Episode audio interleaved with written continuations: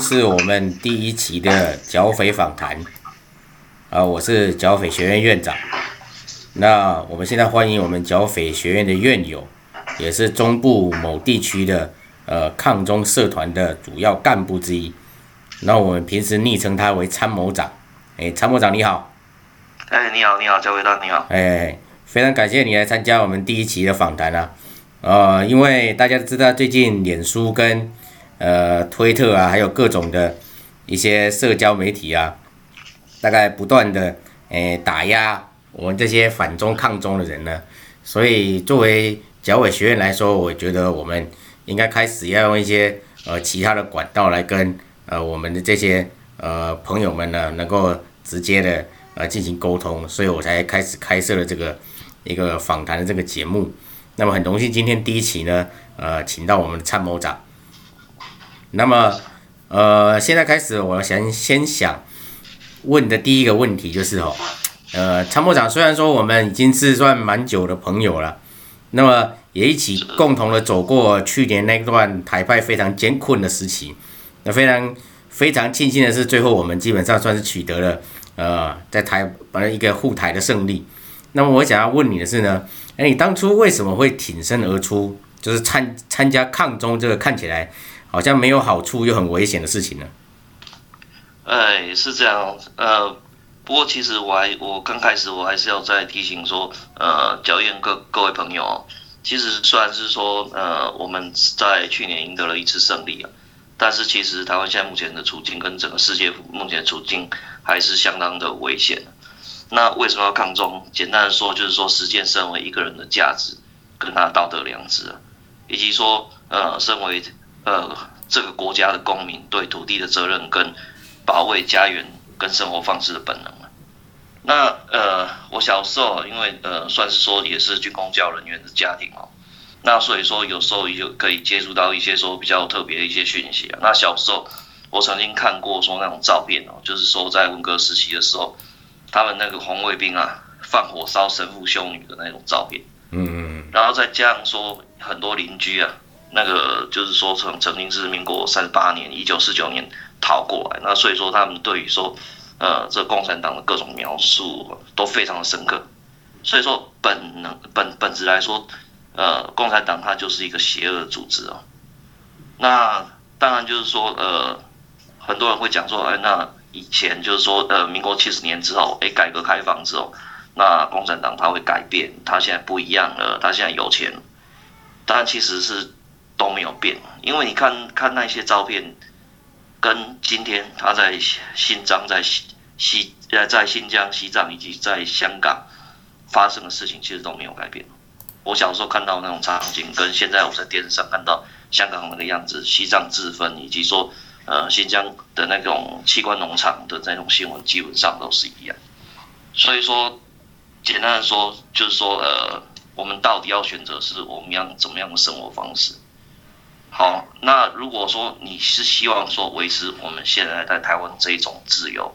的生活方式，这种有文明的生活方式，那就必须抗中。嗯嗯，对对，这简单的说是这样。哎，嗯，这。这个我想，您个人对这个哦，那个中共的这个观察以及他们的邪恶，这个我我们都非常的了解。其实我更想知，更想问的是，就是就你个人跟你家庭的生活经历了，为什么会让你诶成年之后呢，就坚定的选择了抗中，并且捍卫台湾的诶主体的价值这条路？因为我们知道很多人其实没有，并没有选择。我们的这个生活方式，甚至可以说，在这样的人至少在台湾有五百五十二万，啊，这是我一个非常让我感感觉到让我非非非常的无法理解的事情。但是我要庆幸的还是有像参谋长这样的人是跟我们站在同一个战线的。但是我更想知道的是，诶，你个人的经历里面是什么样的原因让你后来会选择走这条路？当然我们知道共产党有非常多哦，非常多让人讨厌的一这这些。这这些那个什么呃缺点啊，然后如果我们要讲这个中中国跟中共让人讨厌的地方的话，我估计我们可能录到明天，明天都讲不完。嗯，是的。但是我们现在还是要回到，就是我我想很多都是像我们一样，都是市井市井小民这种哦，平时其实过的是属于很正常人的生活，并没有不是像很多人想的，好像如同什么诶什么国什么诶孙中山啊，诶清末革命的这种志士一样的。那请问你在你日常生活的经历，包括你的成长经历里，你为什么后来会选择这条路呢？OK，因为简单的说，呃，如果说你去放纵这样的势力一直扩大。那终有一天你会失去所所有，因为你如果说你是一个善人，你支持善的力量，但是你看到作恶的人他在行恶的时候，你不出手加以制止，那这些恶势力他就会团结起来，去来来把你各个击破。那最最我最深刻的就是说，以照就是说我自己成年之后，那自己有工作了，那自己这当然就是说有建立家庭之后。那最深刻的印象是在二零零八年，当然在二零零八年，我们可能经经历过呃九七年、九五年、九七年的那种飞弹危机，那也经过说那种整个本土政权的一些一些一些总统大选一些更替啊。那那个时候有一种说法是说，那没有关系啊，反正就是换政府做做看啊，没有事啊，对啊，那那都都没有差。但是到二零零八年马英九上来之后，那我们发现是说。整个生活方式正在改变，因为二零零八年之后，哎，他马英九一上来之后，很多台湾企业他急着就是说把台湾的这个 business 把它 close 掉，然后把所有的厂房、把所有的生产基地，甚至于是说研发中心，全部都是都都迁到中国去。哎，那我是自信说，哎，那我算是一个有能力的人，那一下子说，哎，我投投履历了，那。在在一零四人力银行上面的反应是很惨的，几乎就是那个时候是没有什么，就就就是说没有什么人，没有什么职缺啦，或者说哎，你即使是有职缺，他的那种薪水条件待遇是很差。那所以说从这边我才意识到一件事情是，不是没有关系，而是说中国他在用超限战一种温水煮青蛙的方式去扼杀你的生活空间。你如果向后退一步，他就向前跟一步。你如果向后退半步，他就向前进进半步。对啊，他没有说像以前德国纳粹，他开始使用那一种军事武力的方式让你有所警觉，而是从生活中慢慢去影响你。就像后来我是呃，就是说有人推荐我去看一本书，就是说袁袁斌先生写的《台湾大劫难》，那我发现说，哎，原来说整个共产党阴谋就在其中。那就是说，哎。我已经是一个成年人了，那我是一个公民，那我对于说这个国家以及对于说这个社会是有责任。那如果我不挺身而出，那就是祸延子孙，我把这个责任再往下一代放。而且就是说，教委大家应该也知道，说我所在的社团里面有很多人是当年天地会的后裔。那我们的列祖列宗为了这个东西已经打拼了几百年。那我希望说，就在我们这一代，把这个梦想，把祖先的梦想也把它实现出来。那我们可以成为让台湾成为一个主体国家，那我们可以成为一个正常国家，让我们的后代子孙在一种荣耀、一种光荣、一种自自由的一种氛围里面来来来生长。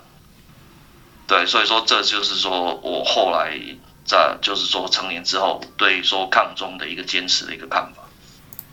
嗯，好，非常感谢参谋长。我感觉你你你你今天讲这话，让我对你又有一番从新的认识。因为我没想到你在二零零八年的时候就已经知道了，呃，贵匪的邪恶，以及他对台湾这种温水煮青蛙的这种超这种超限战。呃，说实在话，即使是我个人呢，我体会到这点，可能都还比你晚得多。好，OK，那呃，我在这边想请问剿匪大是说，哎，那这样剿匪大在什么时候才呃有这种抗中的想法呢？好，说实在话，我个人哈，呃，在比较年轻的时候，因为我的家庭呢，呃，基本上算是政治上呢，不是一种没没有很明显的蓝或绿。呃，再加上我所受教育的年代、啊，也大部分都是呃，在有台湾主体意识的这个教材呢出现之前，所以我学到的呢，全都是以前国民党留下来那种大中国好棒棒啊，五千年历史啊，哎，传统文化、啊、等等等等，哦，这些东西大概一直洗脑洗到我大概啊二十多岁，呃，然后呢，我自己呢，其实在呃匪区呢曾经工作过十几年，而且正如呃刚才呃参谋长讲的，呃，我家族也是在那一波西进潮的时候呢，也是在呃匪区有投资的。呃，坦白讲呢，也赚到过一些钱，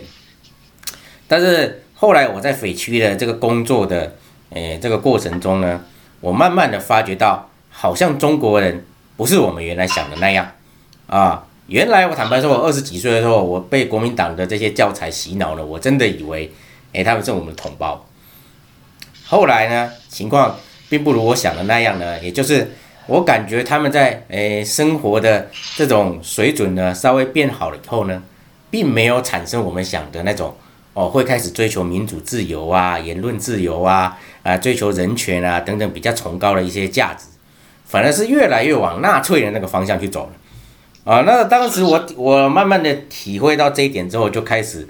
呃非常仔细的观察了很多啊中国这些。呃，非常反人权啊，甚至反人类啊，以及种种这种哦，私底下呃，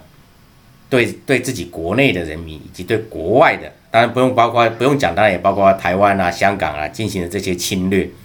那于是我才开始警觉到，原来我以前知道那些东西都是错的。那么我在发现了这个匪区的这个真相以后呢，我就把我个人在匪区的资产呢全部变卖掉，然后开始进行了这个资金的大逃亡。啊，这个东西讲起来大概又是又可以录一期了啊！我估计现在有非常多人正在苦于说啊，我的钱怎么从呃怎么从中国出来啊，好苦啊啊！那个动不动银行卡就被冻结啊啊，动不动哎那个哎中国说你是哎台湾来的间谍啊，你之前在中国赚了多少钱啊，通通就全部捐给党捐给国家啦啊等等等等。我猜想现在非常多人就是可能想要听我讲这个事，但我现在偏不告诉他们。啊，你们想知道是吗？哦，后面我会找一期找找一期时间来录的。哎，其实我讲出来了呢，也许你们已经错过那个机会了，你们也来不及了。好，啊，这是另外一题，这这是另外的话题了。但是坦白说呢，我家族里面有一些成员，他们确实就是八七九二。呃，我再解释一下什么叫八七九二啦，就是就是就很北七的，呃，相信九二共识的人，我简称为八七九二。那么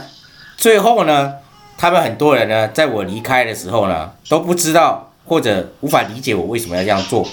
而我后来呢，不断的努力呢，想要让他们知道，哦，在中国继续待下来，啊，继续把你的财富放在那里的可怕。但是很可惜啊，是呢，哎，他们愿意相信我的人确实没有多少。然后最后他们的下场，大部分都是不但个人的财产无法从中国脱离，甚至连他自己的。人身安全都无法保障，啊，当然也是因为我家族里面有这有这些人，可以说吃到了这种血淋淋的教训了，啊，所以这也是我个人呢，对于那个啊，中国跟中共的这种哦深仇大恨。那么我我回到了台湾之后啊，嘿，开始发现一个也不太妙的事情，就是呢。呃，我竟然开始发现呢，台湾的整个媒体似乎是被匪谍所控制的。就是说，我发现台湾的媒体呢，天天都在哦，支付宝啊，哦，中国高铁啊，共享单车啊，哎，各种好棒棒。就是我即使是在匪区的时候，我都没有看到他们是这样吹捧自己的。而我发现台湾的媒体竟然可以比匪区的媒体吹捧啊、呃、这些东西更厉害。然后呢，天天看到了各种。呃，各种我们经常看到的各种杂志啊，啊，商周啦、天下啦、远见啦，我现在慢慢点名他们出来，他我我我都我都替他们觉得不好意思，因为他们天天都在讲的啊，中国前景一片大好，哎，台湾现在只能下跪舔中，啊，台湾的年轻人没有前途了，台湾人才啊全部都西进吧，啊，再不承认九二共识，啊，中客不来台湾，哦，台湾就没饭吃了，还有什么解放军好强大呀？啊，什么美国都可能快不敌了，什么台湾一天就会投降啊，首战即终战啊，啊，等等等等，啊，这些今天哈、哦，在很多八七九二里面还在天天讲的这些话，啊，但其实我在好几年前就已经感觉不对了，啊，坦白说当时是没有多少人相信我，我但是我感觉到这个事情不对之后呢，我就开始在脸书跟推特上啊，开始以个人的身份去反驳这些五毛啊，呃，当然这这些人到底是纯粹的五毛，还是一些被洗脑的哦，后来变成台，后来变成蓝粉的台湾哎韩粉的台湾人啊，我也不太清楚哦。总之呢，我就天天的在呃网络上跟他们比战呢，呃，但是坦白说，当时即使是连绿营啊、民进党的支持者在内啊。诶，根本都没有多少人会相信我讲，就是我认为台湾的整个媒体业都被渗透了。就是今天大家觉得这个好像是已经是一种共识了，甚至不光台湾，大家都觉得，甚至连外国的媒体都被渗透的非常的厉害。但是我在几年前讲这个事情的时候是没有多少人相信我的，包括连民进党的支持者在内。啊，然后我就开始发现哦，我天天跟五毛啊，还有九二这些人开枪啊，是不是起不了什么作用？那我就开始只好寻找一些协助了，然后一有在网上就开始，诶，搜搜了一，就开始搜搜一些社团，啊、那么就遇到了你们。刚开始的我会投，我是投先投稿给你们的粉专，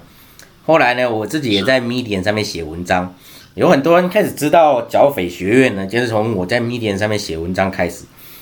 呃，因为我在 Medium 上面写关于中国的中国经济的文章以及中国。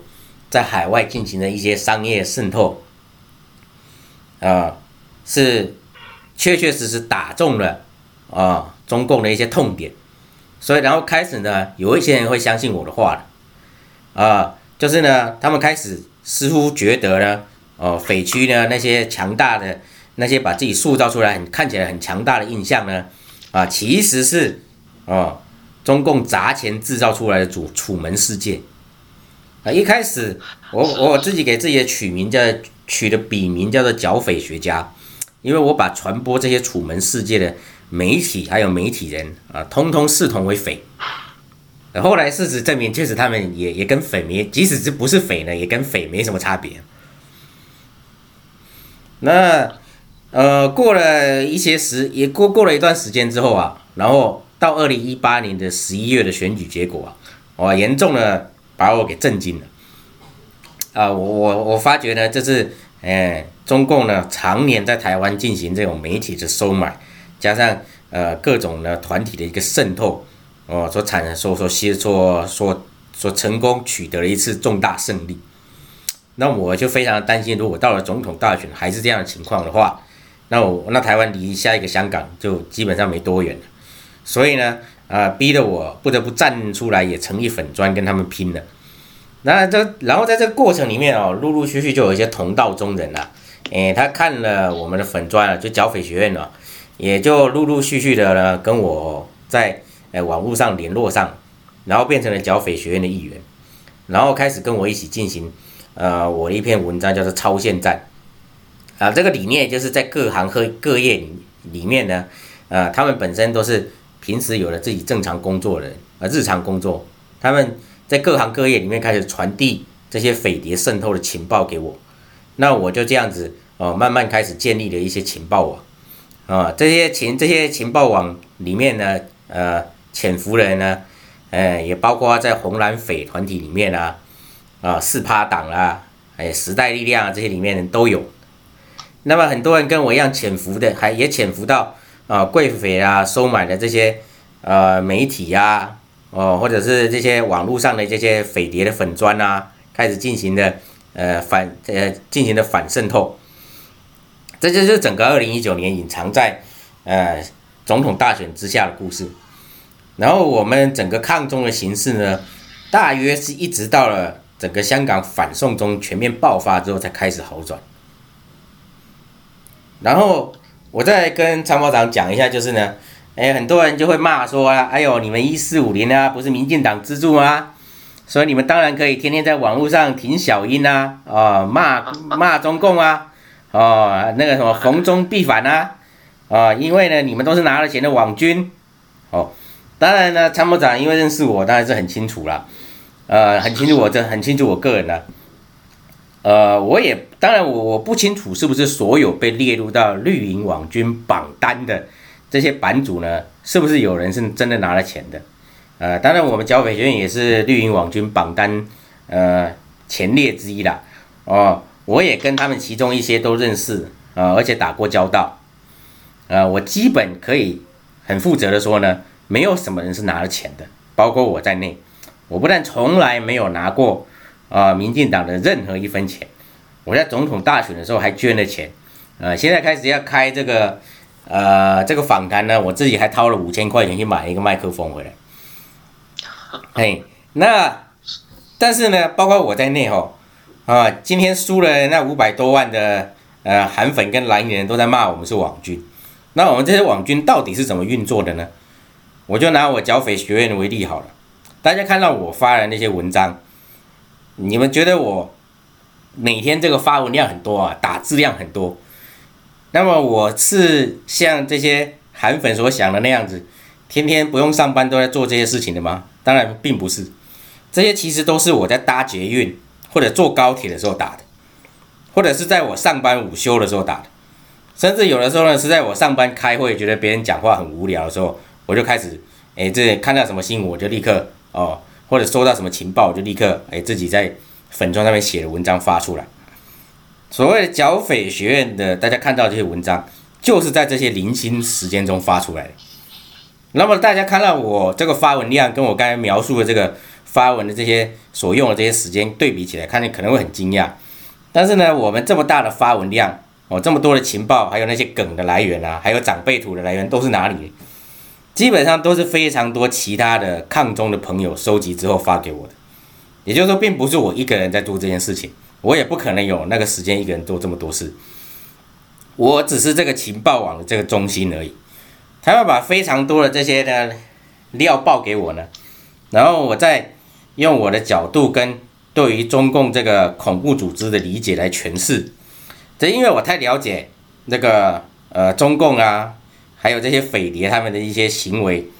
所以呢，当他们把日常中呢，他们看到台湾呢各种被渗透的迹象告诉我的时候，我立刻就能判断这些匪谍在背后做什么，有什么阴谋，然后呢设法告诉这些朋友呢无声无息的去破坏他们的计划，或者把他们的阴谋爆料出来。这就是我们剿匪学院日常在做的事情，所以我今天这样子开诚布公跟大家讲，我相信非常多的韩粉一定也是认为我是在好笑，但是他们可以继续这么认为我没关系，我相信还会有更多人开始听到我这样讲了之后，会员会知道哦，原来剿匪学院竟然就只靠了这样子，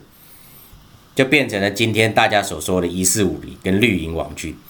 也就是说还有更多的人，我认为呢，只要是希望保护台湾的这个。自由民主人肯定有更多的时间跟资源，跟我一样做这种事情。好了，大家又要问说，哇，那你，哎，你剿匪学院的院长，你是不是你家庭跟工作很闲，没事干了，所以说每天在做这种零零七做的事情？然后就有人说，呃，包括以前也有人在我粉专说，哎呀，我要怎么抗中呢？啊，我每天都在照顾小孩要上班啊，啊，就算我有心想抗中，但是也无能为力啊，哦。但是我认为其实并不是这个样子，就以我自己来讲好了，我是我家庭中的主要经济来源，我相信参谋长你也是，然后而且呢，我的小孩都在学龄阶段，所以呢，认识我的人他的印象一定都是我工作非常忙，而且我家里还有小孩要照顾，所以我能在日常生活中都能做到这些抗中的事情，一定有非常多有时间资源的人更加的有理由做。他们没有什么任何的道理说他做不到。是的，没错，我非常同意呃交给大的一个看法哦。嗯，那首先就是说康中，它其实就是说你的一种生活态度而已。嗯，就好像说你行善，勿以善小而不为，勿以恶小而为之啊。对啊，你就是说你去影响你身边的人，哎，让他们把他们导正到一个正确的方向跟正确的想法。嗯对，这样就够了。嗯，对啊。但是你如果说放纵一个错误的假讯息，它继续散播，嗯嗯，那这个假讯息就会不停的扩大扩大。是，没错。我们现在以二十岁二十岁来来讲是一个成年人，成年就是法定的公民。那公民的话，其实是对于说这个国家是有责任，你有义务，你有权利来保护这个这个国家。所以说，往往就其其实抗中来讲，并不是说我今天像候选人，你一定要有多大的经费，你要投入多大的时间，有时候你去关心时事，然后去传播说一些正确的消息，甚至于去揪举一些不正确的假消息，这就是抗中最简单的。是我非常认同参谋长你的看法。然后关于讲到假消息啊，还有什么我们要传播这个抗中的这个正确的这个资讯这回事哦。呃，说实在话，一天到晚呢，有人在我粉砖的后台啊，就是非常多的韩粉啊，还有那些八七九二，都来呃攻击我们立场不客观、不中立、不理性、逢中必反、绿营网军、一四五零啊等等等等这些诶什么韩科粉啊，把我骂骂骂到，呃大概把我二十四小时骂这些话，我都已经听听到耳朵长茧了。然后我在这里强展阐述一下我们剿匪学院理念了，就是。我怎么样认为他们说我的话，到底应该应该怎么回应呢？就是简单直白的说，就是我认为他们这些根本就是屁话。为什么呢？如果要讲客观中立好了，那请问中天、赵少康、陈文茜这些人，他们敢不敢在他们节目里面拿一半的时间来骂中国跟习近平？我想所有人都知道，他们绝对不敢。那么席维尼大帝呢？他做了那么多比纳粹还纳粹的事情，他们哪一个人在自己的节目里面出来靠腰过一句？所以他们选择柿子挑软的捏，就是中立。他们为什么一天到晚敢敢骂民进党、敢骂美国呢？原因只是因为他们知道民进党跟美国不能把他们送去集中营而已啊。那我们这些敢于直面的哦，披露这些专制独裁的这些暴行的人，反而就是不客观中立。我凭什么要跟他们讲客观中立呢？比如说呢，我剿匪学院每天一百篇文章，二十四小时在骂中共，但是呢，中共一天起码二十三小时又五十九分钟五十九秒在做坏事。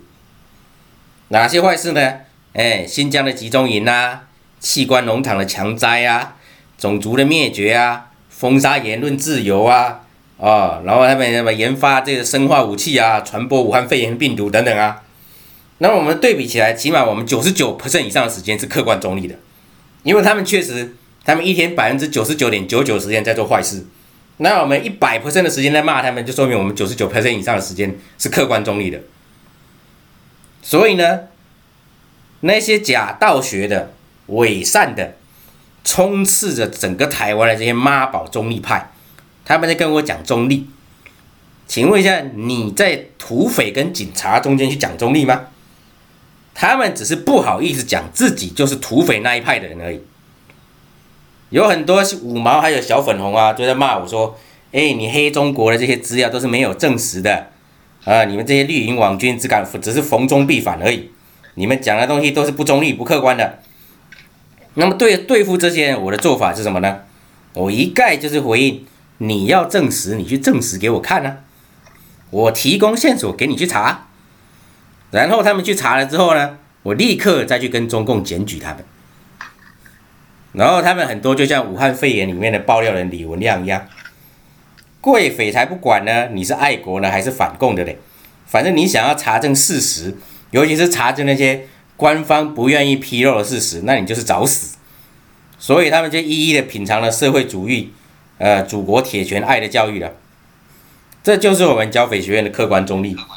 也就是我们一贯的原则：你不剿匪，匪就剿你。查证匪区的这些负面新闻，那是五毛小粉红啊，或者是什么红蓝匪啊、四趴党啊这些人的责任。而且呢，他们去查证的时候呢，我们一定会尽量让中共知道他们在干嘛。看看他们会不会，呃，因为呢是热爱祖国的优质中国人，就不受到哎中共言论自由的打压。到目前为止，我还没看过任何，呃，任何情况下是中共会信任他们任何人的。这就是中国的本质啊！你表演爱国还是不爱国呢？完全不影响中共割你的韭菜，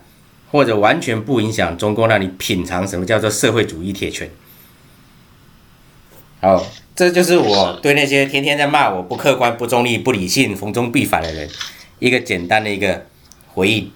哎，最后最后我再来说一下哦，就是也很多人也会觉得我吃饱没事干啊，什么什么等等等等。哎，就说呢，哎呦，你一天到晚做这些黑中国的事情，对你有什么好处啊？哦，当然，他们讲这些话呢，也无非就是其实找不到理由来骂我，那就会只好开始用一些去，啊，用一些比较虚无主义的话呢，来来抹黑你做这件事情的意义所在。那我来说，我其实是非常认同像参谋参谋长你刚才的说法。为什么我们选择抗中呢？当然，首先抗中本身是一个你对于自由民主还有你生活方式的态度以外，我还可以跟各位说，就是我觉得我就是因为抗中以后变成一个更好的人。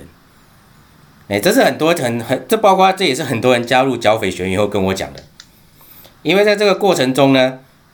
第一个我们开始学会怀怀疑了中国讲那些谎话。我相信认为，我相信看过剿匪学员呢，一定在整个武汉肺炎呢啊到处传播的过程里面，马上就知道要警觉中共讲了一中共讲的话没有连标点符号都是不可信的哦。然后呢，他们也开始知道台湾这些根本就不敢骂中共的媒体名嘴，其实根本都是假中立、实挺匪的伪善之徒。然后在这个抗中剿匪的过程里面呢。他们不断的开始提高自己对于呃新闻时事的分析能力，对自己很多原来不接触的议题啊，开始越来越懂了，包括对一些经济的话题越懂越多，甚至对科技的、对军事的等等的这些分析啊，开始越来越懂。然后他们呃比较不好，呃比较那个偏题的一点就是连他们连投资都开始比较少赔钱，哦，这些都是。我们在抗中的过程之间得到了一些附加价值，啊，因为我们被逼着要抗中，所以我们就逼迫自己磨练一些很多自己本来没有的技能。像我呢，也是在抗中这个过程里面，发觉自己越来越像柯南跟福尔摩斯一样，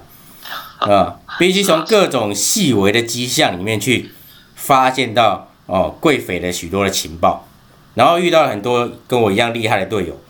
啊，比如像参谋长这样的啊，还有许多提供给我情报的人啊。我的日文小编，哎，那些甚至身在匪区哦，还敢冒着人身安全的风险告诉我非常多匪区情报的人，啊，但是这么多呢，我讲出来呢，不是我选择抗中的原因，啊，那只是因为呢，我因为机缘巧合进入了抗中的这个团队里面，得到了一些意外的收获，嗯，当然抗中的更高的一些人生上的意义，刚才参谋长已经讲过，我就不再赘述。好，我今天我跟大家的分享大概就这么多了，OK。好，谢谢焦伟达。哎，谢谢参谋长。OK，晚安，拜拜。好，谢谢参谋长，晚安，拜拜。